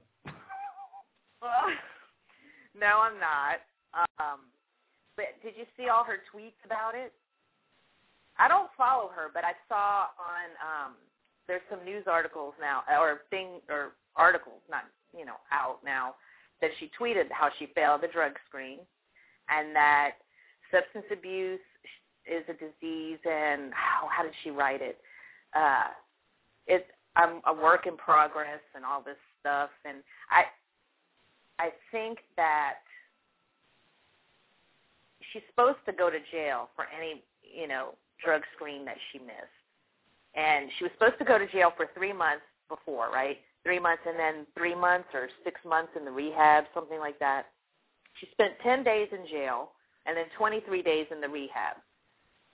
Uh, so of course she can get away with anything. You know, in Texas, especially if she wasn't famous, they would have locked her up and thrown away the key. I think that you you only get three strikes and you're pretty much out here as far as you go to jail for a long, long, long time this girl, the only way she's going to get better is if they really put, you know, put down the consequence and make her and stick to it. You know, put her in jail and keep her there. Otherwise, she's going to keep doing this.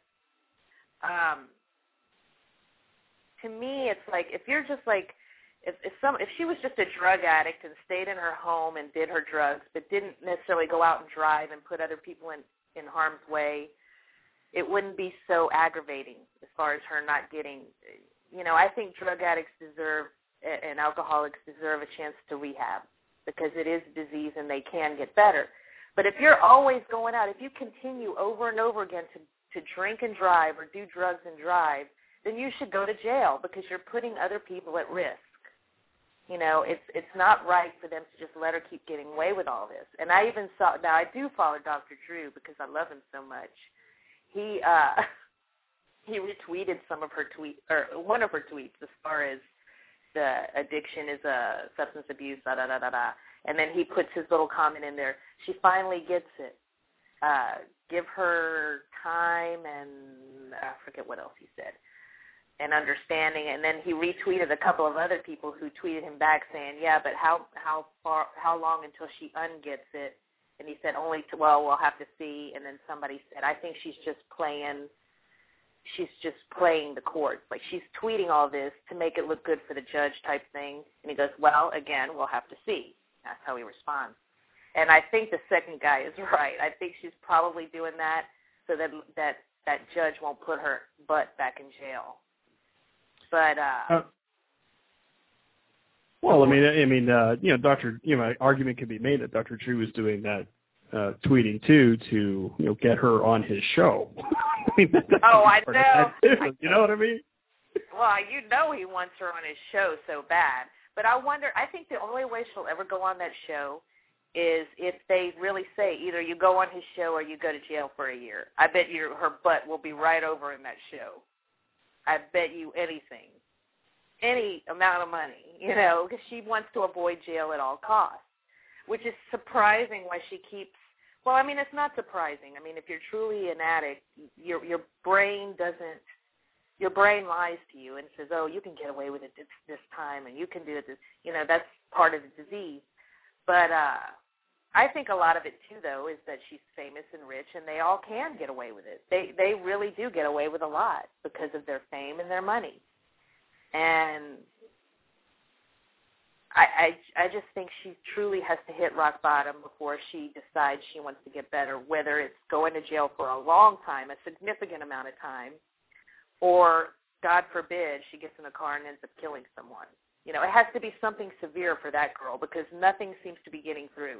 I don't think I would have liked 10 days in jail, even just 10 days. I think one day would have just shocked me into to reality. I don't know.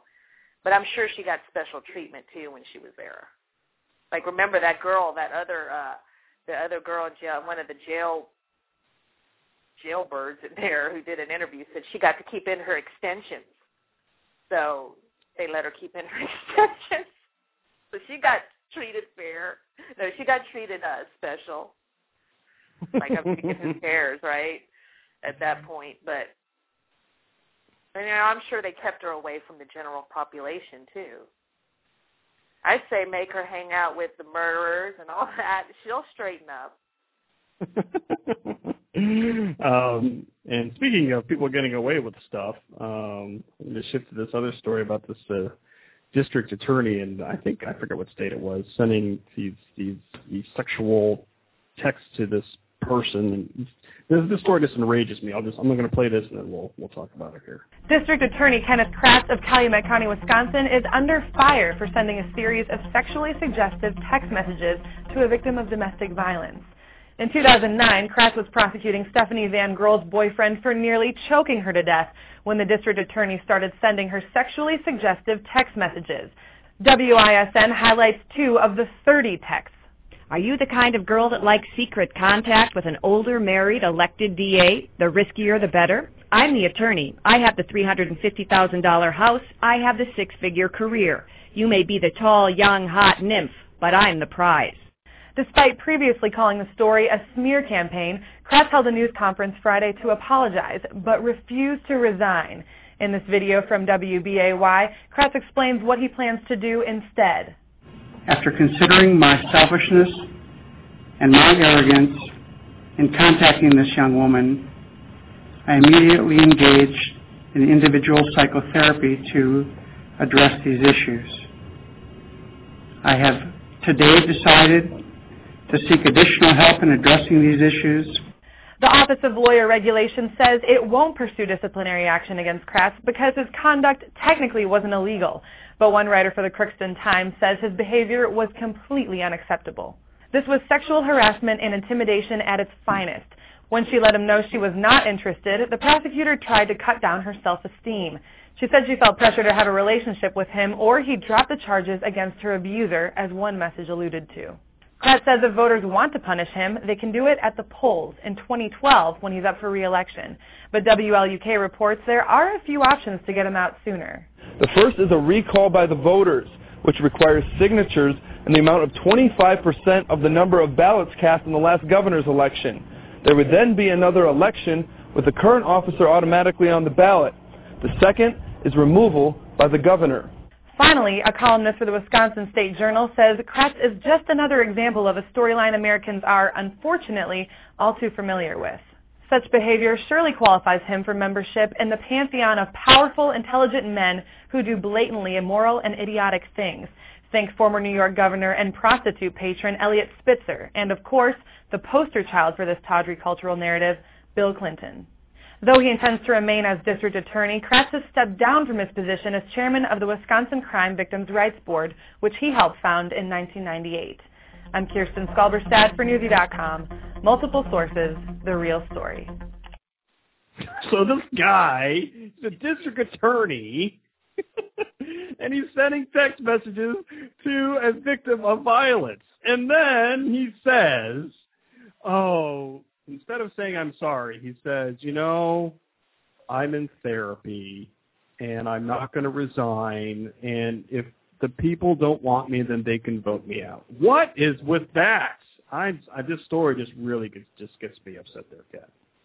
I don't know how he he isn't just can't you get fired from a job like that even though people voted you in can't you if you you know uh do something like that can't they just take you out of office or out of whatever your position is he should lose Well, I- his life I think I think the reporter said that the governor can fire the guy, or or there can be a referendum of people signing petitions to recall his uh, his election or something like that. And I hope the people up there do that because uh, it's just it's uh, it's crazy. It's crazy. Now, unfortunately, you know, with the guy, you know, up there or or anywhere, you know, it's a, a guy in power and stuff. In case uh, enough people get upset about this, he's just going to slide by and skate by and not have anything done with him you know, with him saying, "Oh, well, I'm in rehab now," you know, uh, yeah, that that worked really well for Tiger Woods, didn't you think?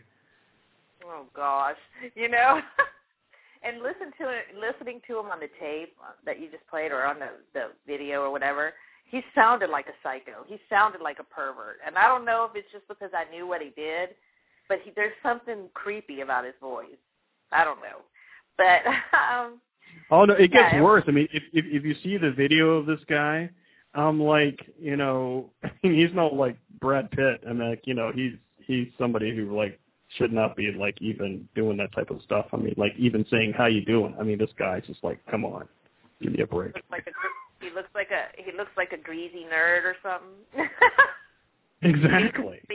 like a pasty greasy nerd like Yep. every Yeah. yeah. sociopath psych, sexual psychosexual sociopath Unless everybody in Wisconsin looks like that, I have no idea. I'm just kidding. I'm kidding. I'm kidding. No, I mean, I, you know, I, I, I hope, I hope this guy gets just, just gets out of there, and, and uh, hope they vote him out or throw him out. I mean, that's really, really gets me upset. oh I'll leave it up to the people yeah I'm sure they're going to let you stay doubt it keep going to therapy and shut your mouth you should have lost your license is what I um, speaking of more creepy things, so so there's, there's this other story I'm going to play here about somebody who said they were assaulted. The assault was like throwing acid on your face when she was, I think, at a Starbucks or something like that. We found out later in the week that she made the whole story up. Here's the story here from the Associated Press. A day after police say Bethany Storro confessed to lying about being splashed with acid, there seems to be one question that is still unanswered. Why? Why would a 28-year-old woman disfigure herself by throwing acid in her own face? Residents in her hometown of Vancouver, Washington can only speculate. I think that possibly it was due to maybe the economy, losing her job. You know, who, who knows what was going through her mind. She was really beautiful to begin with, so it's really sad to see someone do that to themselves. I mean, she must have felt insecure or had some type of reason. Storro initially told police she was at a Starbucks on August 30th. She described how a black woman with a ponytail approached her and said, Hey, pretty girl, want something to drink? That's when she says the woman threw acid in her face. hit me. I could actually hear it bubbling and sizzling in my skin. Storro could now face charges of filing a false police report. It's a criminal investigation, um, and those all go to the prosecutor's office for review. They will ultimately make the charging decision. Police still haven't figured out why Storro lied about the attack, but they do say she is very remorseful. Ross Simpson, The Associated Press. Now, what you don't see, obviously, because this is a audio podcast, but if you search for it on YouTube, you see during her hospital news conference, her entire face uh, her entire head is wrapped um, in gauze uh, because of the disfigurement and stuff. So it kind of adds to the to the story. But the cat, I can't believe that somebody would intentionally pour acid on their face to to grab attention like this. Can you believe this? I know. I when I heard that story, I'm like, that is so crazy. You know, uh, this morning I was watching something on one of the news stations, and they were talking about this, and it was like a panel, you know, of people talking about why would somebody do this. And one of the guys, I guess he was, I think he was a psychiatrist or something, said, well, you know, even though she lied about this, she didn't lie in a way that somebody somebody must have done something to her recently bad, but she can't for some reason talk about it, right? Like she's she's manifesting it in another way type of thing. I can't remember exactly how he said it, but uh, obviously the woman is mentally ill. There's something going on there. Um, because I would think, and I mean beyond the fact that something may have happened to her recently. Let's say she was attacked recently, but she can't talk about it. Well, she must be mentally ill for her to come out with it this way. Whereas most people, I think that if they became, if they they were attacked and they didn't feel like they could come out and talk about it or go to the police or something, they might get depressed or, or, or something like that. But I don't think that they would go to that kind of extreme, you know. And I saw pictures of this woman before and after, right, on the Right. internet. Before, she's a very pretty girl, very pretty. Right. After, after she kind of looked like the Octo Mom, except with with like patches on her face. so it was like, ooh, I don't like the Octo Mom. But no, she did. She had this.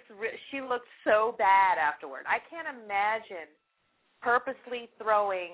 And and she didn't throw actual acid, right? Wasn't it just like hot coffee or something? Or she did actually throw acid in her face? Uh, I, I, that's what the news story says, so that's what I'm presuming. Okay. Well, that's just insanity. You know, and but I don't want. You know, I wondered if it's not a little bit of like Munchausen, and in a way, it, you know, it's kind of it, it can anger you. But I think with somebody like that, you just kind of have to almost feel sorry for them because they're obviously sick. Now, the only I think the only Munchausen I probably would can never feel sorry for. I don't care what they went through is the Munchausen by proxy because usually they're hurting their children to get attention. You know, because they're saying, oh well, maybe she did this. You know, part of it was to get attention. You know, like the Munchausen or whatever. But and, and okay, it kind of makes you feel bad for her, right? I guess a little bit. But Munchausen by proxy, I'll never feel sorry for those. I I just can't understand how you could hurt your child to get attention for yourself. I think that is just pure evil. But uh, yeah, I you know I don't know. I, I part of me feels a little bad for her. Part of me is just like, ugh, you know, why? You know, so annoying that you would lie about it. And I think you know a large portion of the you know why did she say a black woman? You know, I think the African American community is kind of upset. Like you know why say it was a black person? It's just kind of like remember when uh, that that lady who killed her two kids by putting them in the car and then drowning them, and she said a black man did it. Who was what's her name again? Yeah, I forgot. Yeah, like there's a Munchausen. Well, actually, I don't even know if she's Munch. I think she did it because well, she's evil and psycho, but I think because her new boyfriend didn't want her to have kids, or I don't know. But uh, you know, I think that that usually is is, is it upsets the African because I I can totally understand it because it's making it.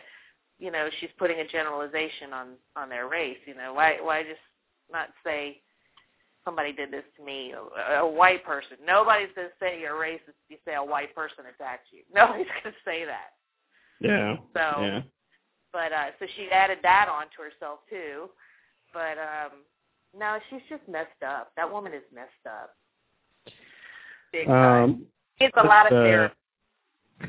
Let's uh, well move on to, the, to this uh, last story in this segment, and then we'll take a quick break, and we'll have a couple other stories here. So, so you remember uh, you remember that uh, the teenager uh, Natalee Holloway in Aruba? You remember that story? Yeah.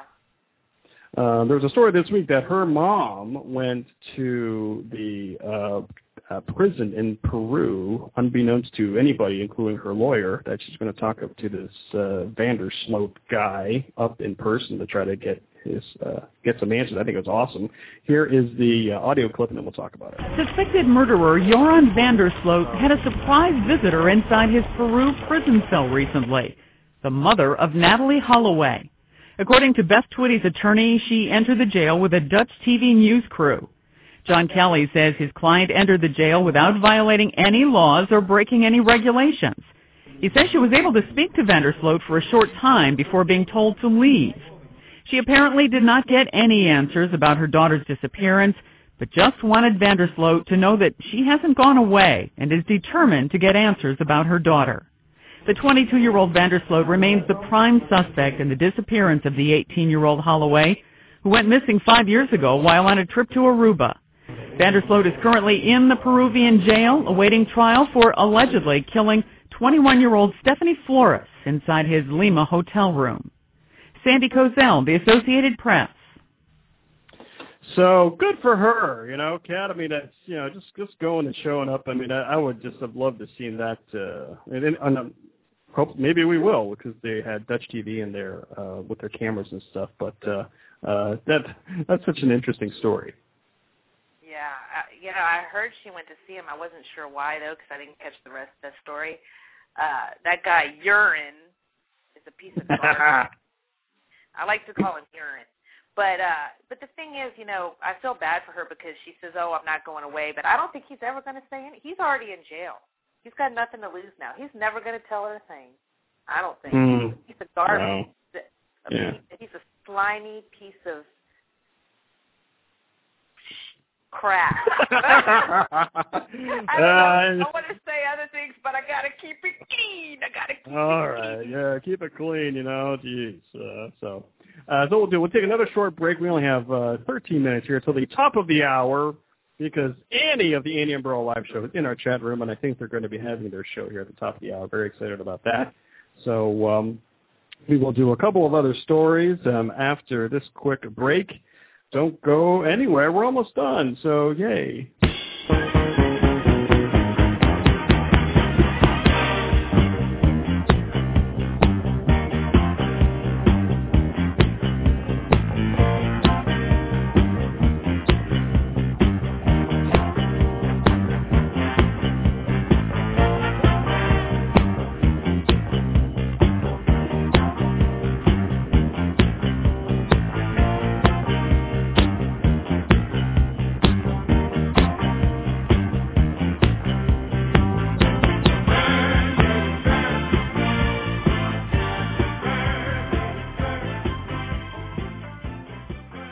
Welcome back to the uh, last remaining moments here of the uh, Dr. Anonymous show, uh, getting making the way for the uh, and Burrow live show at the uh, top of the hour. And I know whoever's in my chat room will uh, pop in that link there, so uh, be able to continue there uh, at the top of the hour. But these last couple stories here, Kat gave me these last couple stories. Actually, Kat gave me most of the stories, if not all the stories here tonight. So thank you so much for the for the show prep there, Kat. Ah, you're welcome. It was my pleasure, Dr. Anonymous. Uh, so um, people have been following these uh, these miners in uh, Chile, uh, which is actually a tragic uh, story here. But uh, um, I'm going to play this audio clip, and I know uh, that, that there's been some stories about that this week uh, that we'll talk about here. A breakthrough in Chile for those 33 trapped miners. Rescuers make it to the caverns where the miners are, drilling a borehole that will now be widened so the men can be pulled to freedom. The area, some 2,000 feet beneath the surface. But officials say a rescue is still more than six weeks away. Now, workers will fit a wider bit on the drill, the effort requiring the help of miners who will sift through tons of debris falling through the hole as it gets wider. Three smaller holes are allowing rescuers to give the men food, water, medical supplies, and air. Lee Powell, The Associated Press. And know, Kat, that you shared with something with me, but this week there was a story that you saw that uh, um, there was a baby girl born to one of the miners that are trapped in there. But what was that story that you that you read about? Uh, well, there was a, the, I guess they say the first baby of one of the miners, because I think there's another one that's due in a month or so. But they named her baby. Uh, it, it's a, it was a female, and they named her Hope. they had another name for her, but they named her Hope because uh, I guess you know in hope of getting them out of there.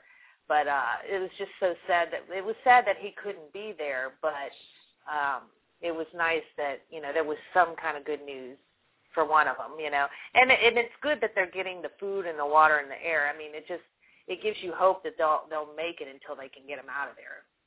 But uh, oh yeah, very cute, very sweet story about uh, that baby. And then there's, like I said, another baby that's due. I think it was a, a month or so. So hopefully they'll be out by then.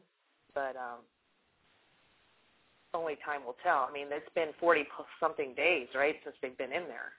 Yeah, yeah, and I know that they're feverishly working on that, and you know, I, I hear bits and pieces of stories every once in a while from there, and uh, you know, certainly, you know, we're we're we're we're hoping and praying for them that uh, you know that uh, they'll get out of there uh, safely. So, but uh, but thank you for sharing that uh, story and this last story.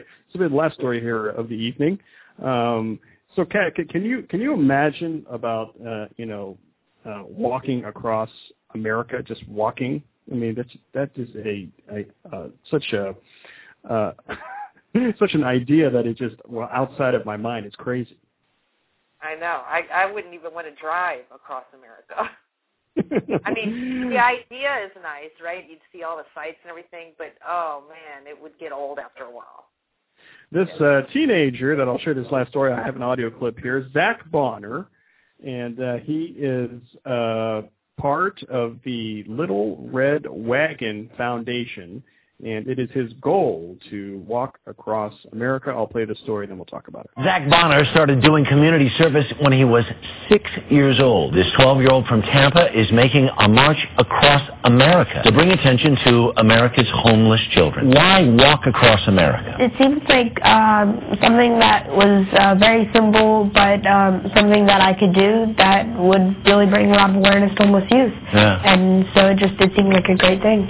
Why, why homeless youth? What is it about that cause that really has uh, captured your heart and your attention? Well, as you meet these kids and you see what they've gone through, and you see the problems that they're in, um, it's really hard not to help. I know your mom has helped you out in a lot of these projects, and if she's going to be traveling with you. Originally, when I first told her uh, that I wanted to do the walk, she um, she said, okay, you know, maybe when you're a little bit older. So I went back to her and asked her again, and she was working on the computer, and so she said, okay, sure.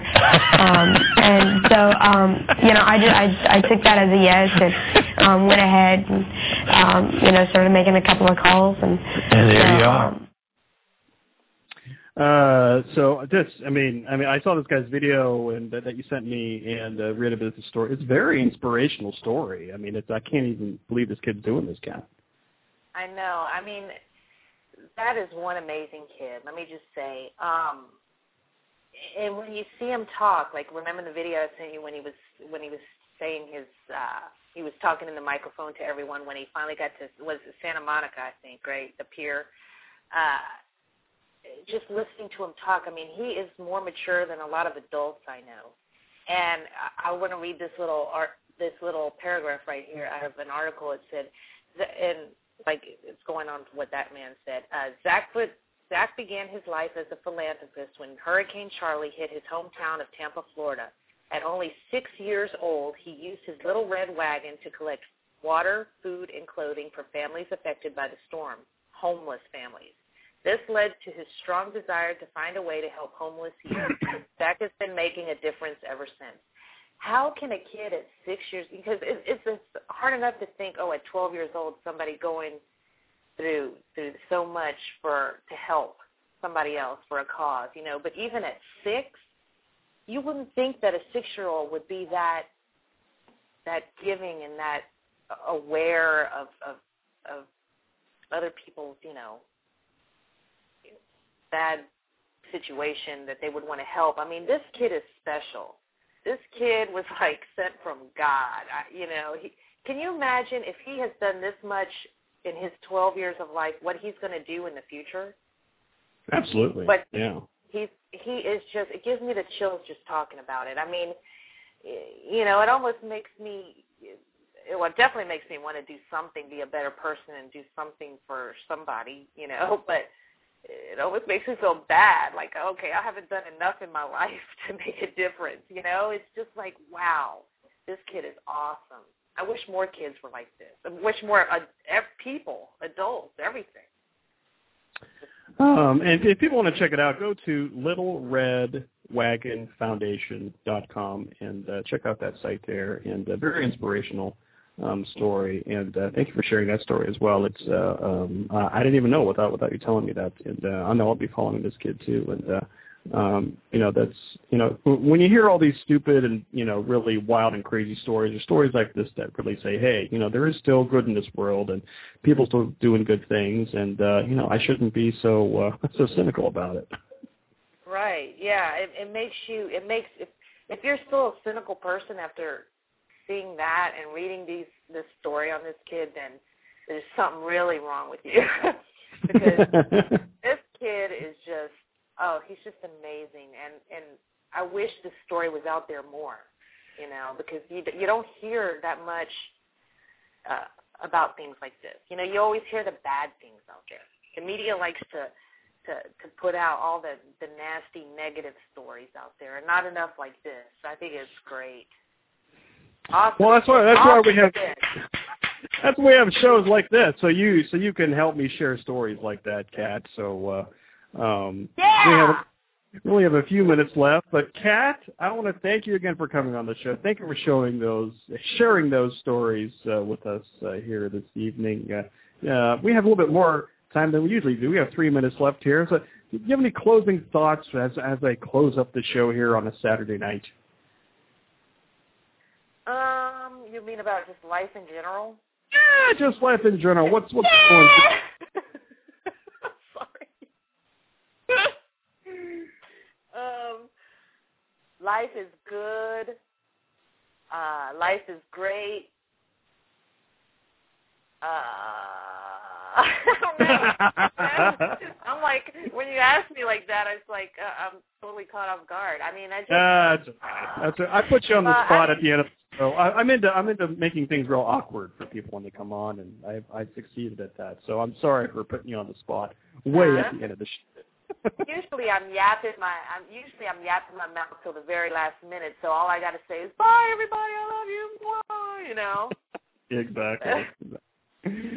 um, well, as we do close out the show, I want to give I do want to give some uh, some shout outs. I want to give shout out to people in my chat room here before we close things up. I usually don't have time to do that, so we have Dean Brandon who's uh, uh, hung out for most of the show. Also, Derm Doc, Doctor Synonymous, whose uh, shows are I believe Tuesday nights at I want to say 8 p.m. Eastern. And uh, J-Man and uh, Matt Man, their show is Sunday mornings at uh, 11 a.m. Eastern Time. We have a guest. We have Kimme, and uh, we have our good friend Liz uh, in the chat room. And for those of you who are also listening on your phone or anything like that that I can't see in the chat room, thank you for, for joining us. And uh, you know, Kat, we we just we have the best audience uh, around. They're just they're, they're the best people that come in here, and listen to us chat, and they uh, they they type in the chat room. I mean, I think these these guys are awesome. I love the audience. They rock. I do. You know I love it when people come and and listen to our show. Thanks everybody for coming. That's awesome. Um, thank you, Dr. Anonymous, for for having me on the show, and and I had a great time as usual. I think we had some great stories tonight.